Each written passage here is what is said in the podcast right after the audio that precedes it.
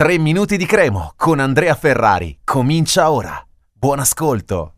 Siamo già alla vigilia di una nuova partita di campionato. Domani si gioca Cremonese contro Torino. Anzitutto eh, dobbiamo parlare dell'atmosfera che ci sarà per questa prima partita in casa in Serie A. Non succede da 26 anni, uno Zeni rinnovato. Tanti complimenti alla società che ha eh, commissionato i lavori, chi li ha fatti in così poco tempo, in tre mesi, un gioiellino, il nostro stadio completamente sistemato che ospiterà oltre 10.000 spettatori, quindi vicino alla capienza massima perché ci sono i 7.300 e oltre abbonati ma sono già stati venduti oltre 3.200 biglietti in più, di cui più di 1.500 per il settore ospiti, quindi davvero un Azzini eh, grandi, per le grandi occasioni e non poteva essere altrimenti per questo debutto.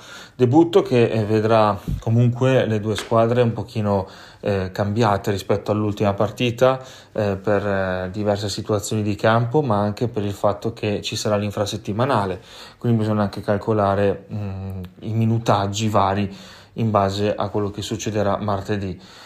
E per quanto riguarda il Torino, è una squadra che non punterà solo alla salvezza, naturalmente, allenata ancora da Juric. È vero che ha perso giocatori importanti come Belotti in primis, il capitano, poi Mandragora piuttosto che Brecalo eh, e altri ancora, eh, mentre eh, ha preso comunque dei giocatori interessanti come Ican che è un diciottenne, eh, Radonic dal Marsiglia, un centrocampista serbo che sarà titolare e poi mh, anche eh, naturalmente beh, bisogna parlare di Miranchuk che però non è Vlasic, il primo però non ci sarà per infortunio e questa è una bella notizia sicuramente per la Cremonese.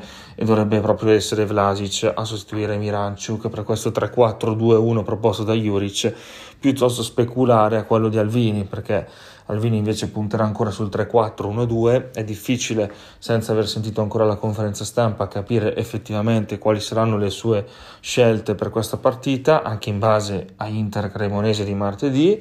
Eh, però possiamo già dire che non dovrebbe esserci Lokosvili eh, per un problema che ha avuto questa settimana eh, dovrebbe giocare quindi Vasquez a sinistra, nei tre dietro, vicino a, a Aivu o Bianchetti e eh, Kirikesh.